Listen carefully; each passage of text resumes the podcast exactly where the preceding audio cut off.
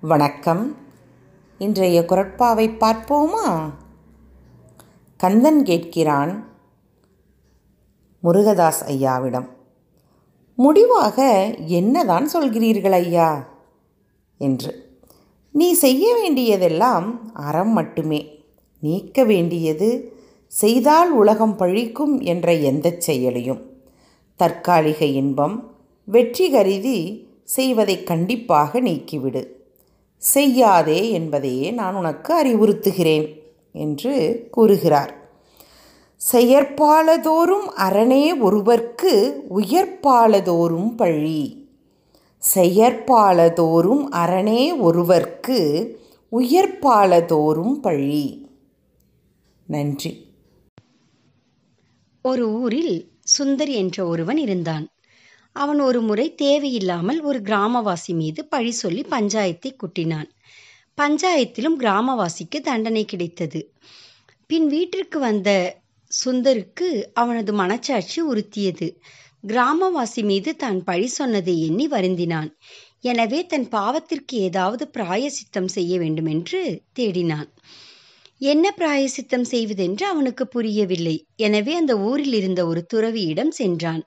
துறவியாரே நான் இந்த கிராமத்தில் வசிக்கும் ஒருவர் மீது வீண் பழி சொல்லிவிட்டேன். அது என் மனதை உறுத்துகிறது. அந்த பழி சொன்ன பாவத்திலிருந்து தப்பிக்க எனக்கு வழி கூறுங்கள் என்று கேட்டான். துறவி சிறிது யோசித்துவிட்டு இன்று இரவு மூன்று கிலோ இலவம் பஞ்சை எடுத்து போய் அந்த கிராமவாசியின் வீட்டுக்கு முன்பு பரப்பி போட்டுவிட்டு வந்துவிடு. நாளை வந்து என்னை பார் என்று கூறினார். சுந்தரும் பஞ்சை கொண்டு போய் அந்த கிராமவாசியின் வீட்டின் முன் பரப்பி விட்டான் பின் மறுநாள் சென்று துறவியை பார்த்தான். துறவியாரே என் பாவம் போயிருக்குமா இந்நேரம் என்று கேட்டான். உடனே துறவி சுந்தர் நீ இப்போது அந்த கிராமவாசியின் வீட்டிற்கு போ. அவன் வீட்டு முன் நேற்று நீ நேற்றிரவு பரப்பி வைத்த பஞ்சை மீண்டும் பொறுக்கிக் கொண்டு வா என்று கூறினார். சுந்தரும் மிகுந்த ஆவலுடன் ஓடினான். ஆனால் ஒரு விரலளவு பஞ்சு கூட அங்கு இல்லை. எல்லாம் காற்றில் பறந்து போய்விட்டிருந்தது. அதனை கண்ட சுந்தர் திடுக்கிட்டான். மீண்டும் துறவியிடம் ஓடி வந்தான். துறவியாரை நேற்றிரவு நான் கிராமவாசியின் வீட்டின் முன்னால் போட்டுவிட்ட பஞ்சில் ஒரு துளி பஞ்சு கூட இப்போது அங்கு இல்லை. என்ன செய்வது? என்று கேட்டான்.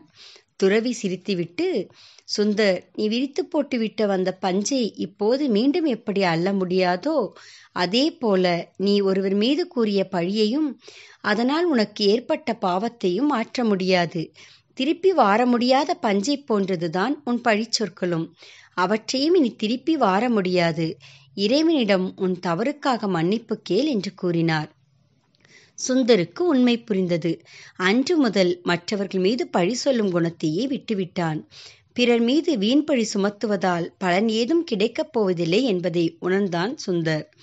பிறருக்கு ஏதேனும் மனதறிந்து ஒரு பழியை சுமத்தும்போது ஒருவேளை பாதிக்கப்பட்டவர்கள் மறந்தாலும் அந்த மனிதரை காணும்போது பாதிப்பு ஏற்படுத்திய மனிதனுக்கு நிச்சயம் மனது உறுத்தும் என்பதே உண்மை.